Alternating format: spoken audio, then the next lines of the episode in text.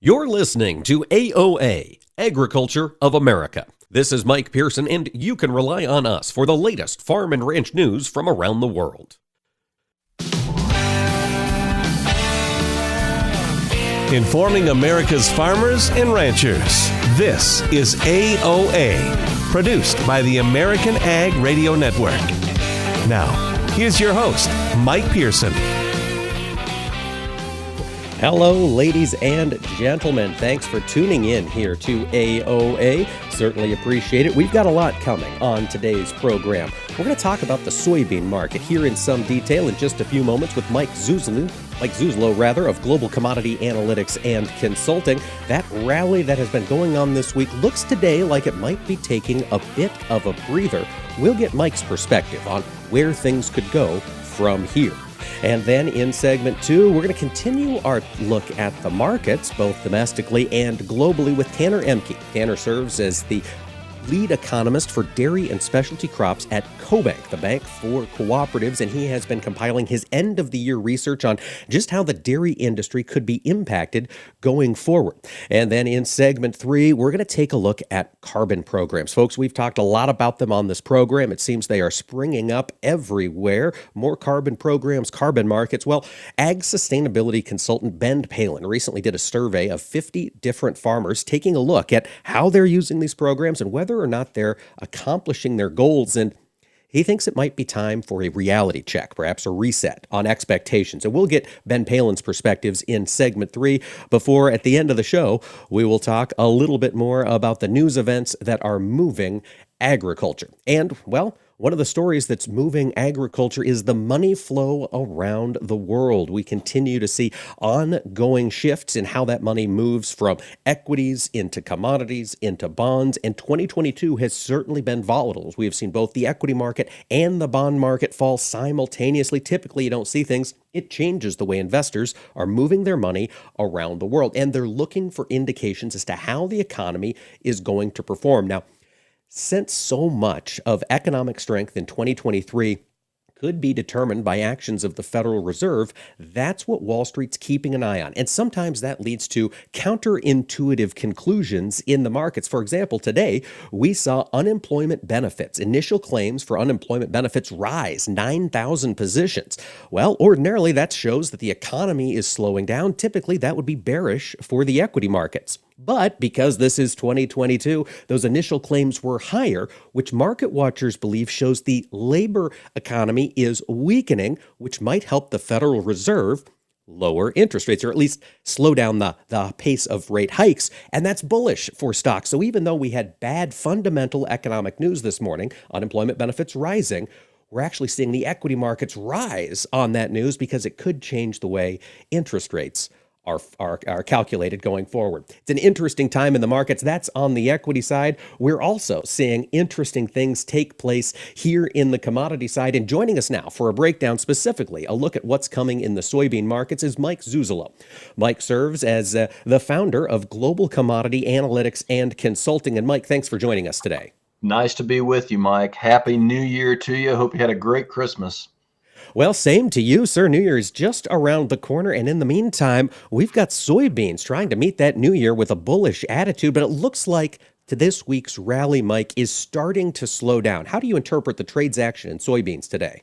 Yeah, pretty interesting dynamic right now in the soy complex through the product markets. And what I've noticed here the last four or five weeks, remembering that Argentina is the number one soy meal exporter in the world pretty much year in and year out, Mike um, the meal market, I think, has been the best representative of the Argentine drought. And at this stage of the game, Argentina's soybean plantings are just barely crossing the 60% threshold.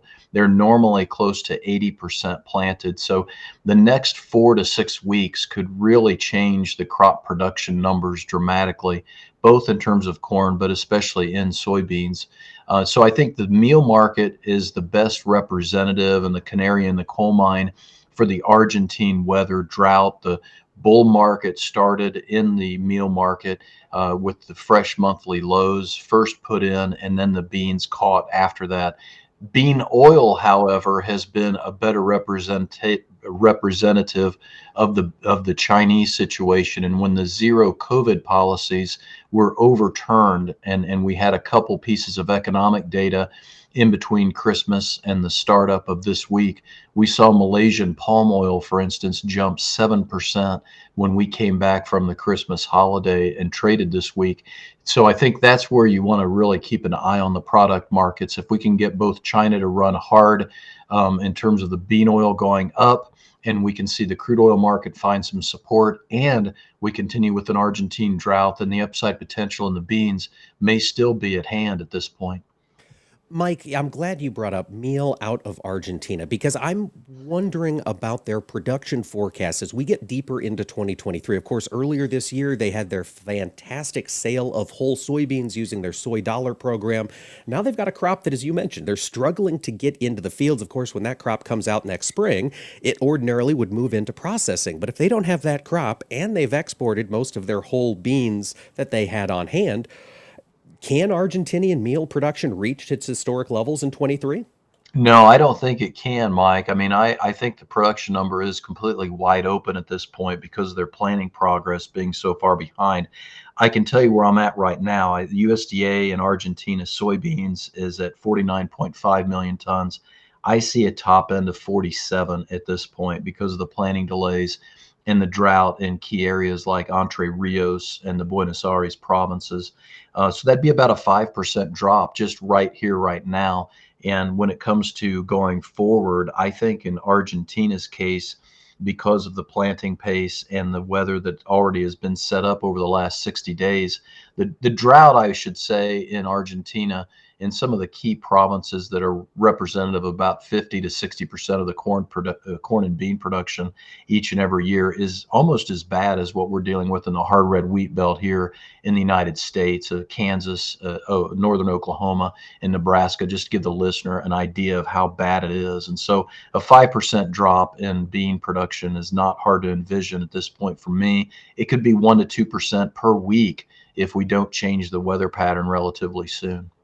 Mike, for those end users domestically who are needing secure meal supplies ahead of the spring and into summer 23, we've seen a $60 rally here in the past month. How do you manage those purchases heading into the new year? Yeah, great question. I think you have to realize at this point that we have a premium in the futures market. I talked to a, a real good client in South Central Illinois today, and he was 35 over for spot beans at this point. Here in Atchison, Northeast Kansas, we're running 35 to 45 over in spot beans. I think that if you need to buy beans, you're probably going to need to come in and look at buying the paper product, Mike. In other words, coming in and buying the futures market, which is discounted to the the cash market at this point. And so I think some hedge protection would be warranted in this next 30 days if we don't see a weather pattern change. The other thing I would say to look at if you're an end user is the July Nove bean spread. We continue to see the July beans keep a dollar plus premium against the new crop November. That's a very, you know, quote unquote bullish attitude by the trade. And as long as we keep that kind of a spread and inversion with the July holding a premium, then the weather market I think is still very valid and still very much at the top of the traders' minds. Lots to watch as this calendar flips into 2023. Mike Zuzolo of Global Commodity Analytics and Consulting, thanks for joining us today. Thank you, Mike. And folks, stay here. We'll talk dairy with Tanner Ehmke of CoBank when AOA returns. Hi, this is Mike Pearson. You're listening to AOA, Agriculture of America. Don't go away, more AOA coming right up. Join us every Tuesday for Around the Table, brought to you by CHS, as we discuss how cooperatives support farmers and ranchers and build strong communities. Each week, we'll chat with voices from across the cooperative system. From global market access to local expertise, we'll explore how co op ownership means you own a world of opportunities. Tune in on Tuesdays or visit cooperativeownership.com to learn more. Tune in the first Wednesday of every month to listen to the monthly grind here on AOA. It's brought to you by our friends at the National Corn Growers Association, and each month we're going to dig into one specific aspect of corn demand. What happens to this grain after it leaves your operations and enters the global supply chain? That's what we're going to talk about each month on the monthly grind. Again, that's the first Wednesday of every month, and you can also find us wherever you listen to your favorite podcast. It's a show you don't want to miss.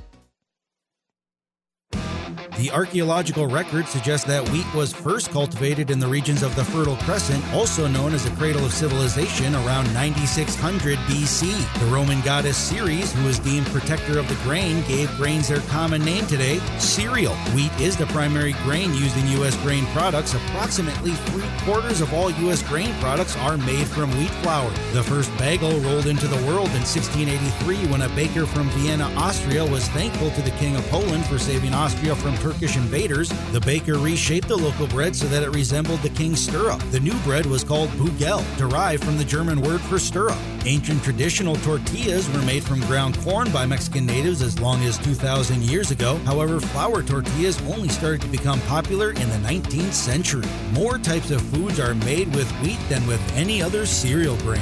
These farm facts brought to you by the American Ag Network.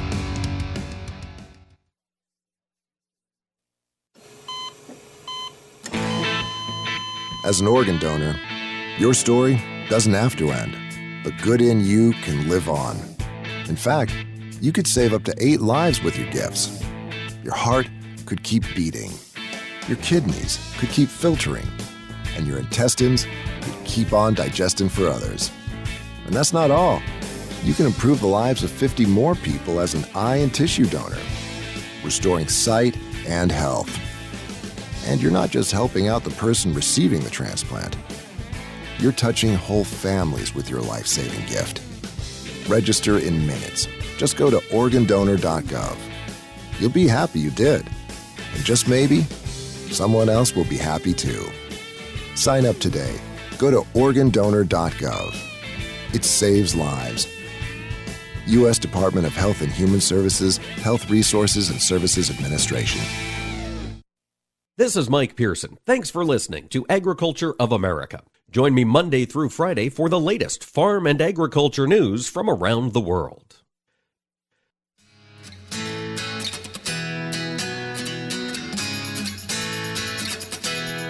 Keeping farmers and ranchers informed. AOA. Now back to Mike Pearson. Welcome back, ladies and gentlemen, to AOA. Certainly appreciate you joining us today. In segment one, there we heard from Mike Zuzolo on the markets looking ahead to 2023. There is a lot on the minds of market watchers, not just in the grain markets, and of course, not just in the livestock markets. We're also seeing thoughts about the dairy market looking ahead. And that's going to be our focus in this next segment. We're joined now by Tanner Ehmke, serves as the lead economist for dairy and specialty crops over at CoBank. And they have recently compiled their end of the year report. And Tanner had the opportunity to reflect on the dairy industry. And Tanner, what a year it has been. $25 milk at one point this past year, but of course, $6 diesel and labor costs skyrocketing. The dairy industry has been on a balancing act this past year, haven't they? It's been an interesting year for sure, Mike, and I think it's one for the record books uh, on all those things that you mentioned in terms of milk price, in terms of production costs, and uh, we're bracing for 2023 where uh, a lot of those themes are going to continue, but it's going to be one of those stories where the strong dollar we fear is going to be adding some more headwinds to our exports. We got a U.S. consumer, unfortunately, that's very stressed financially, and those production costs, unfortunately, are going to keep going up. They are. Tanner, let's talk about how things sit in the U.S. for dairy producers right now. We had those record high prices earlier in the year. They've come down since then. What have you seen overall for milk production in this country? Well, we continue to see a gradual recovery in uh, total milk uh, produced. Uh, a lot of that is owed really to productivity and the innovation and hard work of U.S. Uh, dairy farmers, really.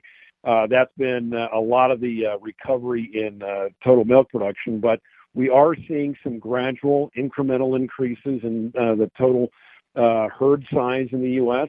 And again, it really comes down to those production costs we were talking about earlier, Mike. You, mentioned uh, diesel prices being very high, labor costs being very high, the cost of steel and copper and cement and lumber to build new barns. So all of those things have really restrained uh, the growth uh, of the U.S. herd. Now, that being said, we are on a gradual recovery path, and it's not just the United States. We need to point out that Europe as well uh, is seeing uh, a gradual recovery in milk supplies uh, as well.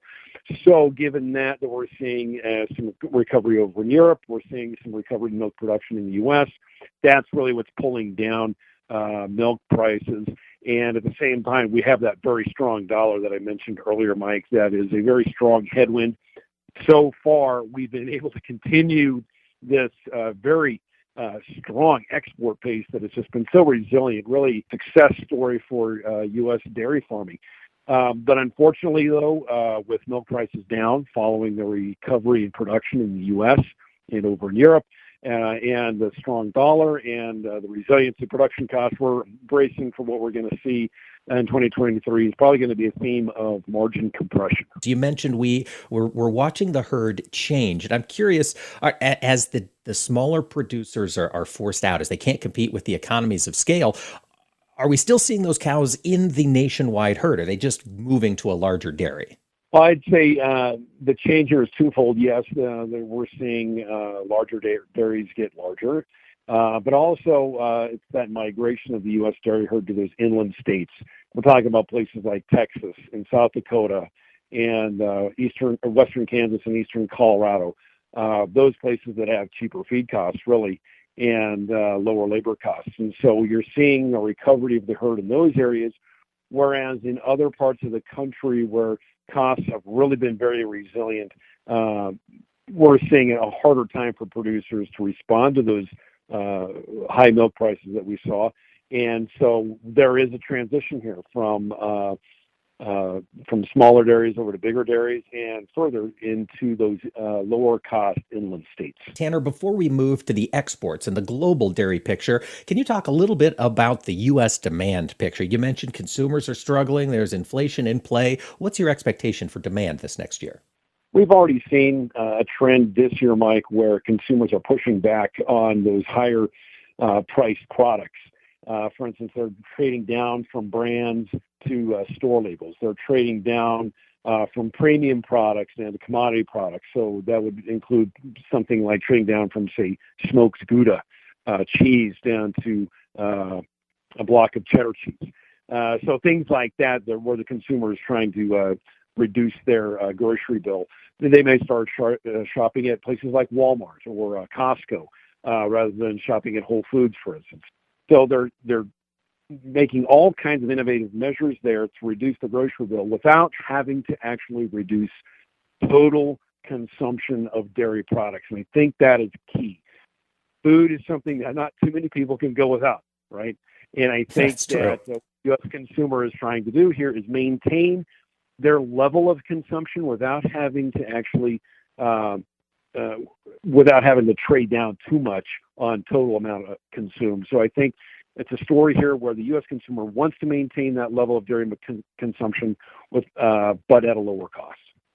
That makes sense. I know we've spoken with Professor Glynn Tonsor from Kansas State on this program about meat demand going forward. And we're seeing the same thing play out there. Consumers really want that meat, they want that beef, but maybe rather than a ribeye, they're going to ground beef. Makes sense. They do the same thing in the dairy side. Tanner, I know that the U.S. market is huge for dairy producers, but those exports have been adding more and more value to the bottom line over recent years. And you mentioned that strong dollar creating a headwind into this next year. Where do you see exports going given the balancing act that's ahead?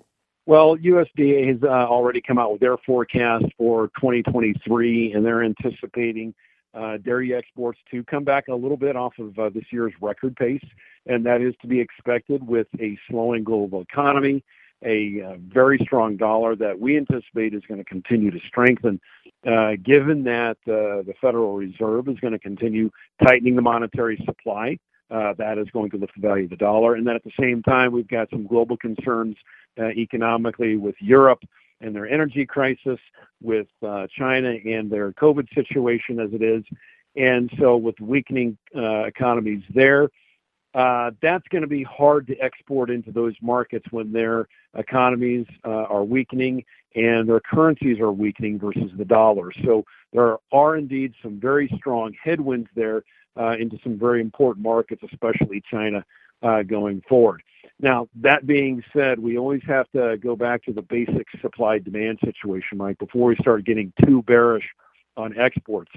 We have a situation over in uh, New Zealand and uh, Australia where dairy producers are struggling with inclement weather, but mainly the uh, the big problem there for those producers to grow their production and respond to record high milk prices is their sustainability laws that are requiring them to reduce cow numbers and thereby reducing milk supply.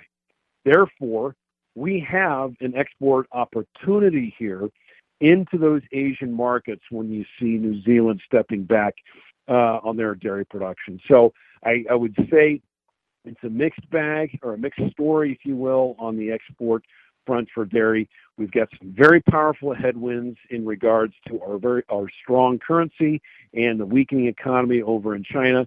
But I think there is a positive story here with New Zealand stepping back uh, from their production capacity and thereby leaving the door open for the U.S. to perhaps gain market share into those important Asian markets. It is exciting to watch that potential for market open up as Australia and New Zealand restrict their own dairy industry. And of course, Tanner, those uh, those ideas in Australia and New Zealand really originated in Europe. We've seen the Netherlands announce they're going to be closing many livestock farms, 3,000 here in the near future. Does that open the potential for more U.S. dairy into Europe over the coming years?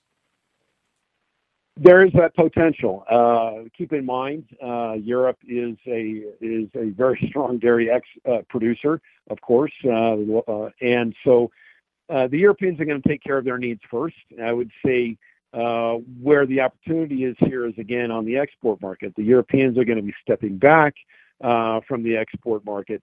There may be some opportunity for us to increase our exports into Europe, but I see the real opportunity here is in the export markets that uh, Europe is going to be abandoning uh, to satisfy their uh, sustainability uh, initiatives. And that European export market, Tanner, where does most of their dairy go? A lot of that dairy export out of a lot of the dairy exports out of Europe go into uh, the the Middle Eastern market, uh, down to Africa, and of course they're major exporters into China. And so we're going to see the Europeans step away from those uh, emerging markets, and that's going to be a, a, benefit to, to the United States, I think, specifically when it comes to ingredients and powders. But I would say cheese is going to be a part of that too. Um, it's it's going to be that story where, you know, I think we could probably benefit on a whole number of different products. All right, some opportunities coming in the export market if we can overcome those dollar value headwinds. Folks, we've been talking with Tanner Ehmke, lead economist for dairy and specialty crops at CoBank. And Tanner, thanks so much for joining us today. Thanks for having me, Mike. Stay here. When AOA returns, we're going to talk with Ben Palin and do a reality check on carbon programs. Stay here for more AOA. Hi, this is Mike Pearson. You're listening to AOA Agriculture of America. Don't go away, more AOA coming right up. Is your bathroom looking old and worn out? Want to update it, but you don't know where to start? Then let BCI Bath and Shower show you how to turn that old bath into an aisle of beauty and functionality. Our residential bathroom solutions provide the best value on the market, and our customer service is second to none. Our cost-effective BCI Bath and Shower family of products has what you need. Remodeling our bathroom was a big decision for us. They didn't make a mess out of our house at all. And at the end of the day, we had a beautiful new bathroom. And it was a great experience the whole way through. We have the best monthly payment programs in the industry, with payments as low as $68 per month or no interest, no payments for 18 months. For a limited time, be one of the first 100 callers who schedule a free in-home consultation and receive $500 off. Call 800-721-9985 for a free no-obligation price quote. That's 800-721-9985. Factory trained and certified installers made in the USA and discounts for seniors and military. BCI Bath and Shower, the leader in affordable bathroom products. That's 800-721-9985. You're listening to AOA for the American Ag Network. I'm Jesse Allen reporting. As we look at the commodity trade here on this Thursday, mixed action in the grains with soybeans and bean oil a little bit higher, corn just a little lower. Got some pressure in the wheat markets, though. Better moisture uh, in the forecast for the southern plains over the next few weeks, and stores moving across the plains Thursday expected to miss the southwestern plains, but bring water to the east and north, and that's something that we're keeping an eye on here. That's causing a little bit of this pressure in the wheat market. Paris milling wheat futures are lower for the second straight day as well. KC March uh, futures are in danger of ending the six day winning streak as well. And the bearish news continues to be Russia, also with its aggressive export stance still in effect. So, a lot of things we're watching closely here in the wheat market that is something to keep an eye on. Now we look at soybeans. Bean meal was the catalyst for the gains in soybeans here uh, yesterday and really all week long. A little bit of an unwinding of that meal oil spread right now, though, uh, that we're seeing here today with bean oil moving a bit higher as crude oil is 1% lower. Soybeans, though, doing their best to hold above this $15 mark. It's been psychological resistance. We finally got above it for the first time since mid June, finishing there, uh, finishing above it on Wednesday. Can we hold this long term? That remains to be seen. Still got that big Brazilian crop on tap that we really have to keep our eyes on. Livestock trade relatively mixed as we work through Thursday. Cattle futures a little higher, hogs uh, mixed to lower in the front months. Not a whole lot of movement there, it appears, as we're just kind of rounding out the week and heading to the end of the year and getting ready to get back to some normalcy and normal trade action as we enter into next week and into 2023. Overall, though, markets fairly mixed to lower here today. You're listening to AOA for the American Ag Network. I'm Jesse Allen. Hey, Dad, your prescription will be ready in just a minute. Hey, Dad, your laundry will be ready in just a minute. Dad, your lunch will be ready in just a minute. Hey, honey. Why don't you take a minute? When you help care for a loved one, you give them as much time as you can, making sure they're safe and comfortable. But it's just as important that you take some time for yourself. At AARP, we can help with information and useful tips on how you can maintain a healthy life balance, care for your own physical and mental well being, and manage the challenges of caring for a loved one. Because the better care you take of yourself, the better care you can provide for your loved one. Thanks, Dad. Thank you. You're there for them. We're here for you. Find free care guides to support you and your loved one at aarp.org slash caregiving. That's aarp.org slash caregiving. A public service announcement brought to you by AARP and the Ad Council. You're listening to AOA, Agriculture of America. This is Mike Pearson, and you can rely on us for the latest farm and ranch news from around the world.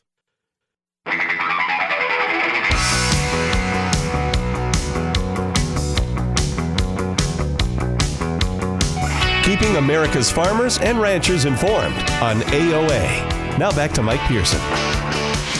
Welcome back, ladies and gentlemen, to AOA. Certainly appreciate you joining us today. And in this next segment, we're going to talk about a big issue that has been impacting the ag industry for some time. Here over the past decade, we have seen interest growing around the world in using agricultural land to manage carbon, manage greenhouse gases, and effectively try to use ag land as a carbon sink. And over the past two to three years, we have seen this push for carbon sequestration and carbon markets truly bloom. And in the media business, I bet I get a press release at least every other week about some new program designed to help farmers manage and sequester that carbon.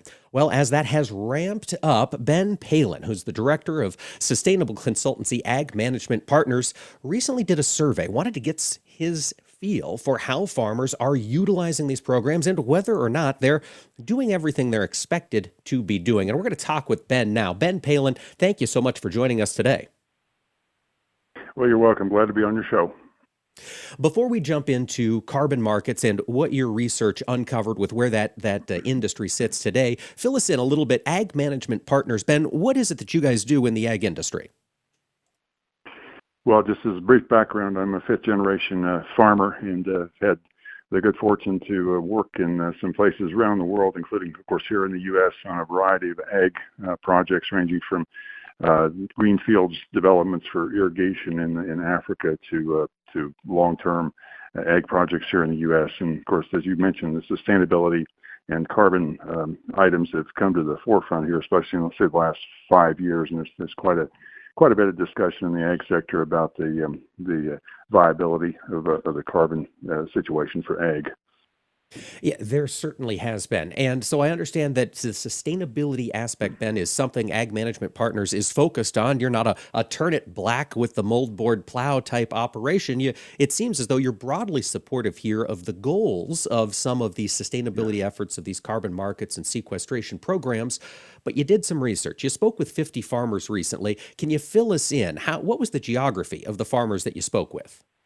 Okay, certainly it, it covered uh, everywhere from permanent crops in California to uh, a variety of row crops and small grains here in the central part of the U.S. as well as in the southern provinces in Canada, the western provinces rather of Canada, and in the parts of the Corn Belt and parts of the southeastern U.S. So we covered irrigated and dryland crops, so as I said, both permanent and annual crops, and, and just a, a good cross section as far as crops as, as well as the size of the farms and the type of operations. Some of them had livestock components, some were just purely grain farms.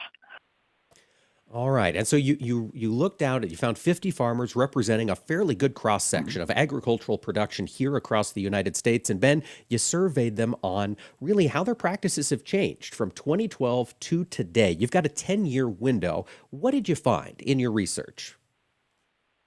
Well, certainly um, everyone was pretty much aware of the uh, carbon opportunities that are being promoted now and, and the sustainability aspect of certain practices. Um, but as far as acceptance of those of the, of the carbon markets, it's been a slow process, and there's a lot of skepticism out there. And it's partly because um, many of these farmers were are pretty progressive and have been for a number of years with their practices and they felt that the opportunity to really add a lot of value by uh, uh, measuring the uh, changes in carbon was was just not something that appealed to them, um, be, partly because of um, the, uh, the, the amount of information that had to be gathered. In some cases, part of it was having to change a few practices, and and part of it was just um, the, the perception that there's some of the smoke and mirrors. Uh, uh, approach that occurs in this market. So I was just recently with a farmer the other day uh, looking at some land uh, here in Colorado, and uh, he uh, is a very good operator, very progressive. He's a fourth generation farmer, and uh, I asked him. I said, "What are you doing as far as the carbon and the sustainability uh, aspects of your operation?" And he expressed the same skepticism that I just mentioned, but he's doing things that are are progressive, but not necessarily relating to changes in the carbon level in his soils. And, and for example, as an alternative approach to trying to improve the, the carbon situation, he's using some biostimulant products, and that allows him to reduce his nitrogen use. Of course, nitrogen is a big contributor to uh, carbon because its its its feedstock is essentially natural gas, and, and natural gas has a high uh, conversion factor when you look at the amount of methane in it and convert that to, to carbon dioxide. So anyway, he's replacing, in his case, about 15% of his traditional fertilizer uh, usage for nitrogen, and that translates into pretty significant uh, carbon savings. But he's not been able to to monetize that yet, and I, I believe that there are practices like that that can be monetized and probably could represent a better approach to this carbon question than trying to look at changes in soil organic carbon. It's, it's a first of all, it's it's easier to say to document um, if you have a benchmark on nitrogen use of say one pound of nitrogen per bushel of corn that's produced. If you can document you're using eight tenths of a pound of nitrogen, that's progress there. And whereas with soil carbon, it's just much, much slower. I mean, it may take a decade to, to change uh, in a significant way the amount of uh, carbon that you're sequestering in the soil. So there's different alternatives that I think are emerging uh, that are look promising to me and perhaps are a little more viable for both farmers as well as the folks who want to buy uh, carbon credits generated by agriculture.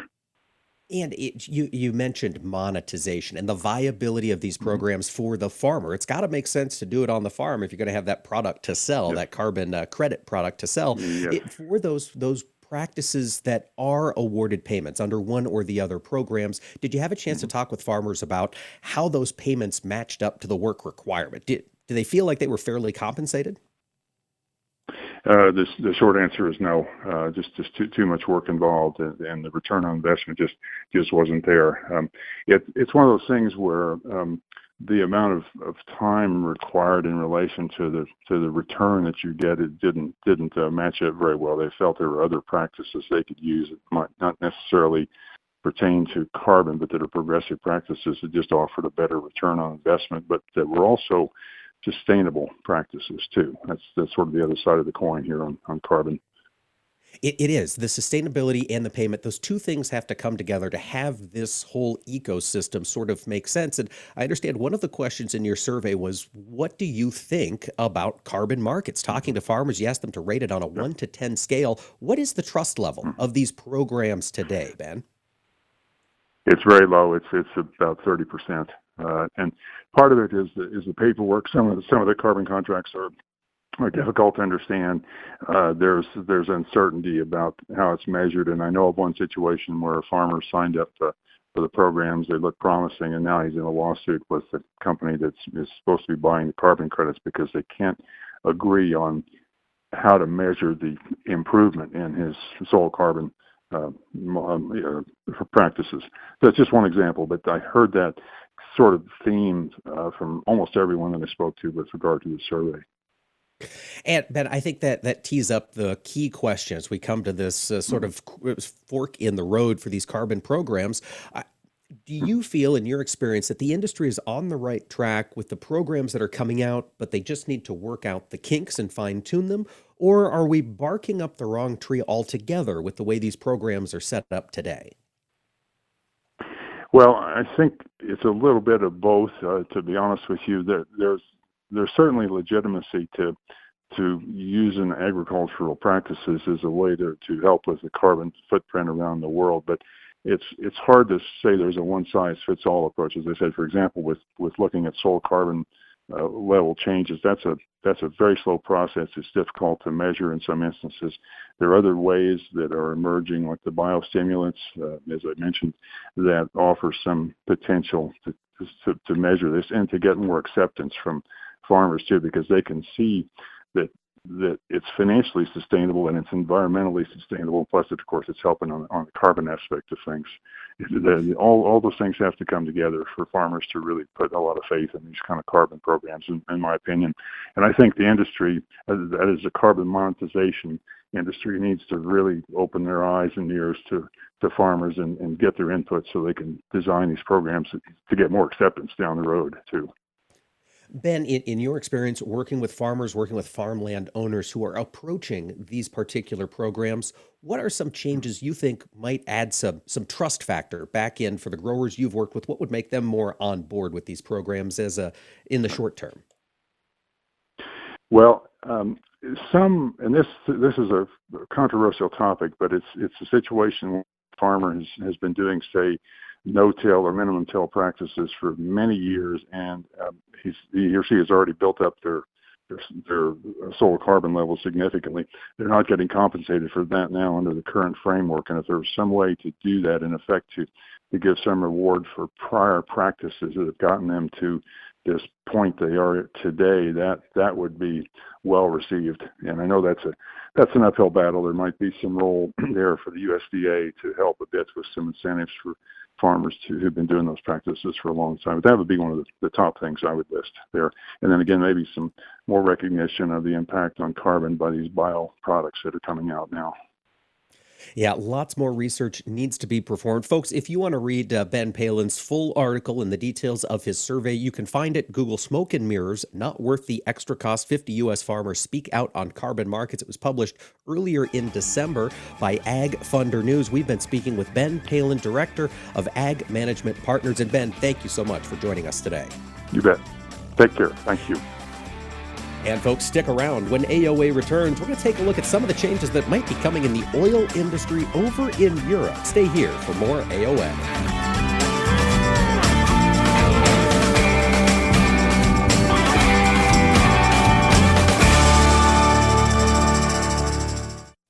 Hi, this is Mike Pearson. You're listening to AOA, Agriculture of America. Don't go away, more AOA coming right up. Through the years, you've really kept up with the times. You're on social media. Like, like, dislike, block. Maintained your health. 10,000 steps. I'm a beast. You even programmed your own smart home. In 10 minutes, remind me that I'm a genius. In 10 minutes, I'll remind you that you're a genius. If you can do all that, you can definitely save for retirement. Just go to aceyourretirement.org, a free online tool sponsored by AARP that can help you get on track with your retirement savings no matter your age. At aceyourretirement.org, you'll meet Avo, the friendly digital retirement coach, and in just three minutes, get personalized recommendations to help boost your retirement savings. They're easy to understand and work with your lifestyle. It's quick, easy, and free. Plus, it's brought to you by AARP, so you know they got your back. You are a genius.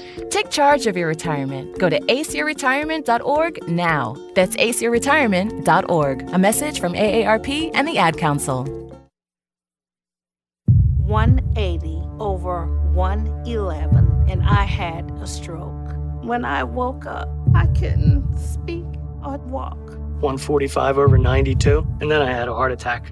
182 over 100, and I had a heart attack and a cardiac arrest, and then a stroke. Everything changed. It felt like my life was over.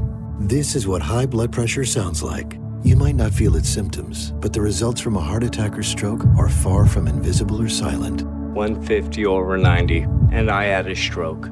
If I would have followed a treatment plan, I would not be in this situation. 180 over 110, and I had a stroke. And I'm 33, so I never see this coming. If you've come off your treatment plan, get back on it or talk with your doctor to create an exercise, diet, and medication plan that works for you. Go to loweryourhbp.org. Head to toe, everything's changed. Head to toe. Brought to you by the American Heart Association, American Medical Association, and the Ad Council. Tune in the first Wednesday of every month to listen to the monthly grind here on AOA. It's brought to you by our friends at the National Corn Growers Association, and each month we're going to dig into one specific aspect of corn demand. What happens to this grain after it leaves your operations and enters the global supply chain? That's what we're going to talk about each month on the monthly grind. Again, that's the first Wednesday of every month, and you can also find us wherever you listen to your favorite podcast. It's a show you don't want to miss. I can't get my computer to work. Let me help you with that. How'd you do that? I just got techie with Geeks on Site. Our geeks literally come on site. No need to stop what you're doing or block off time. We come to your home, office, or wherever you are. And we don't just fix whatever computer issues you might be having, we explain and teach you along the way so you can feel empowered and then help others at home or in your office. Better yet, don't have time for tech support to come to you? Let us remote into your desktop or laptop, and one of our geeks will instantly walk you through. We offer affordable prices on our remote services and IT support. You and those in your office will never have to wait hours to have your technical questions answered. Get your free computer diagnosis today with your very own geek. Get started now and we'll help you instantly. Call 866 967 3879. 866 967 3879. That's 866 967 3879. The average American eats 250 eggs per year, which translates to a total annual consumption of 76.5 billion eggs in the U.S. About 60% of eggs produced here in the U.S. are used by consumers, and about 9% are used by the food service industry. A chef's hat is said to have a pleat for each of the many ways you can cook eggs. The color can range from white to deep brown. Hens with white feathers and earlobes lay white shelled eggs, while hens with red feathers and earlobes lay brown shelled eggs. Because breeds that lay brown eggs are typically slightly larger birds, they require more food, making brown eggs usually more expensive than white. You can tell whether an egg is fresh or stale by dropping it in water. A fresh egg will sink, but a stale one will float. Eggs also contain all the essential protein, minerals, and vitamins, and egg yolks are one of the few foods that naturally contain vitamin D. And eggs are also good for your eyes because they contain lutein, which helps prevent age related cataracts and muscle degeneration. These farm facts brought to you by the American Ag Network. The landscape of media has changed, and people are more skeptical than ever about where they get their news and information. While major news outlets show decreasing credibility, your local farm radio station still shows strong marks. In a recent survey, farmers rated information from their farm broadcasters as almost twice as reliable as major news outlets. Farm radio continues to be transparent, honest, and trustworthy. This message brought to you by the National Association of Farm Broadcasting. This is Mike Pearson. Thanks for listening to Agriculture of America. Join me Monday through Friday for the latest farm and agriculture news from around the world.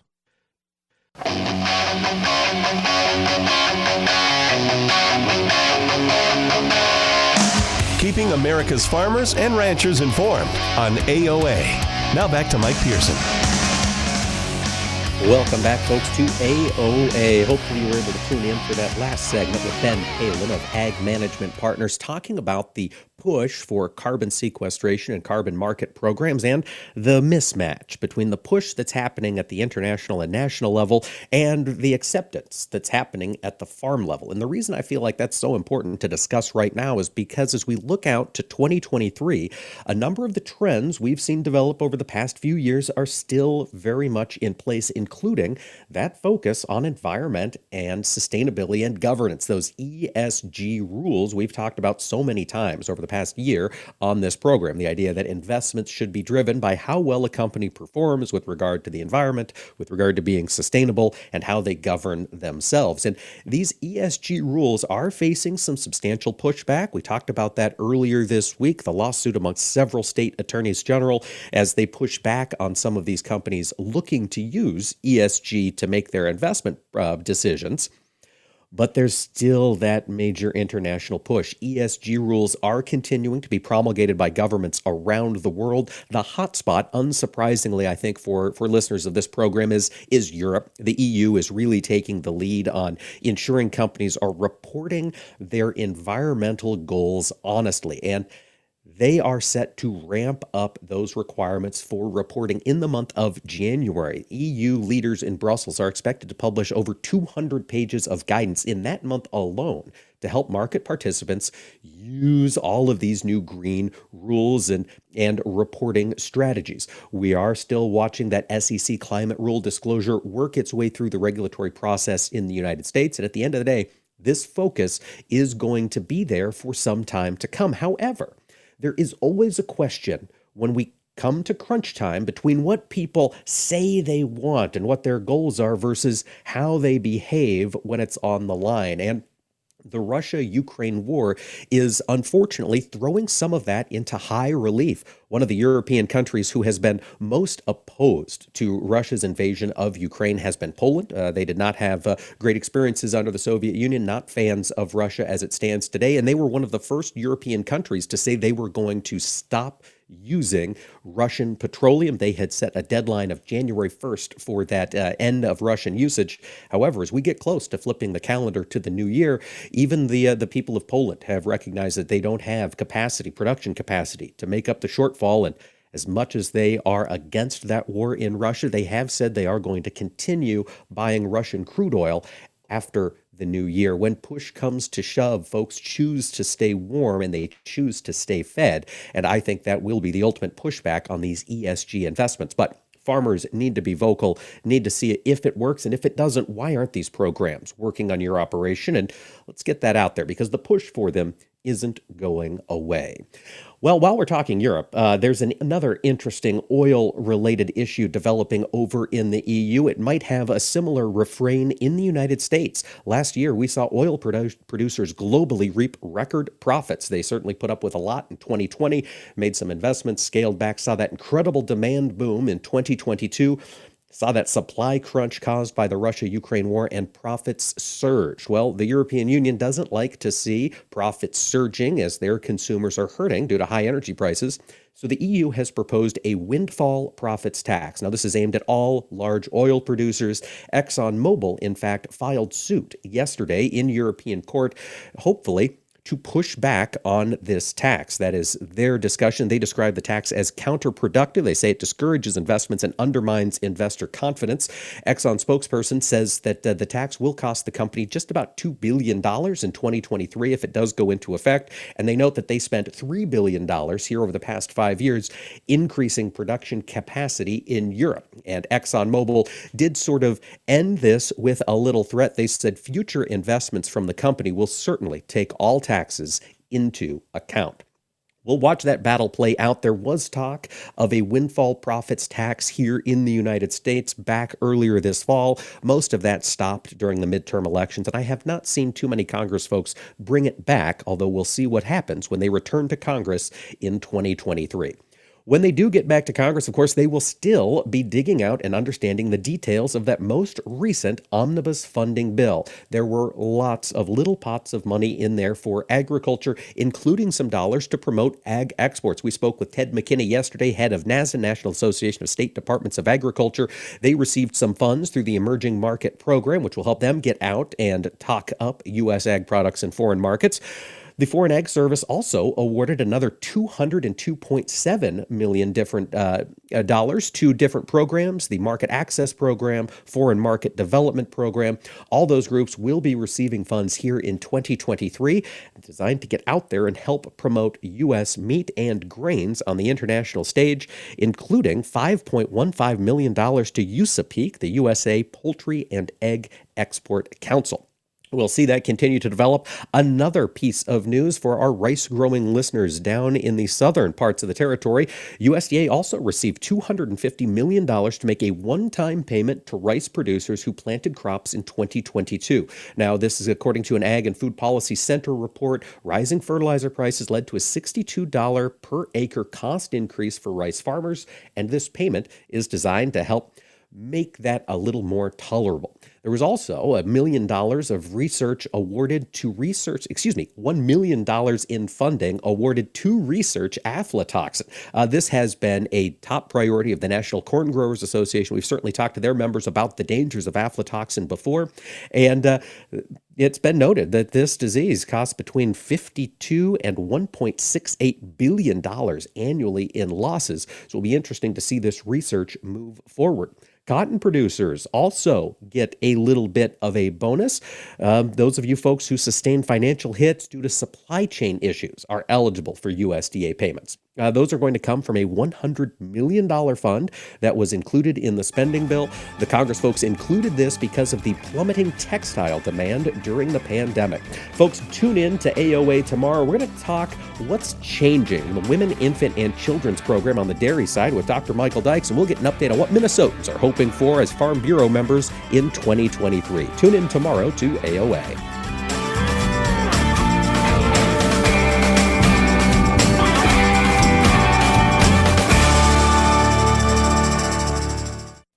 This is Mike Pearson. Thanks for listening to Agriculture of America. Join me Monday through Friday for the latest farm and agriculture news from around the world.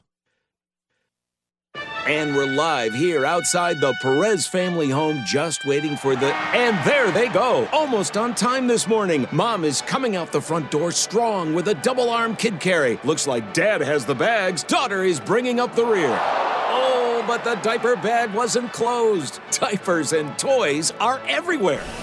Ooh, but mom has just nailed the perfect car seat buckle for the toddler. And now the eldest daughter, who looks to be about 9 or 10, has secured herself in the booster seat. Dad zips the bag closed, and they're off. Ah, but looks like mom doesn't realize her coffee cup is still on the roof of the car. And there it goes. Oh, that's a shame. That mug was a fam favorite. Don't sweat the small stuff. Just nail the big stuff, like making sure your kids are buckled correctly in the right seat for their age and size. Learn more at nhtsa.gov slash the right seat. Visit nhtsa.gov slash the right seat. Brought to you by NHTSA and the Ad Council. Vision loss is not something that you feel until it happens. Most people lose their vision from diseases like macular degeneration and glaucoma not at birth. With macular degeneration, you lose your central vision. You have a blind spot right in the center of your face, so I can't actually see your face. So even that little circle in which I could see became a big blur. I was 65 when I first was diagnosed with glaucoma. There were no symptoms. I had no headaches. Three million Americans have glaucoma, and half don't even know it. 11 million people in the United States have macular degeneration. You lose mobility, independence, changes your entire life. So many eye disorders can be treated if caught early. My husband tells me that I have beautiful brown eyes, and I don't want to lose that. Make a plan today to get your eyes checked. Visit brightfocus.org to learn more.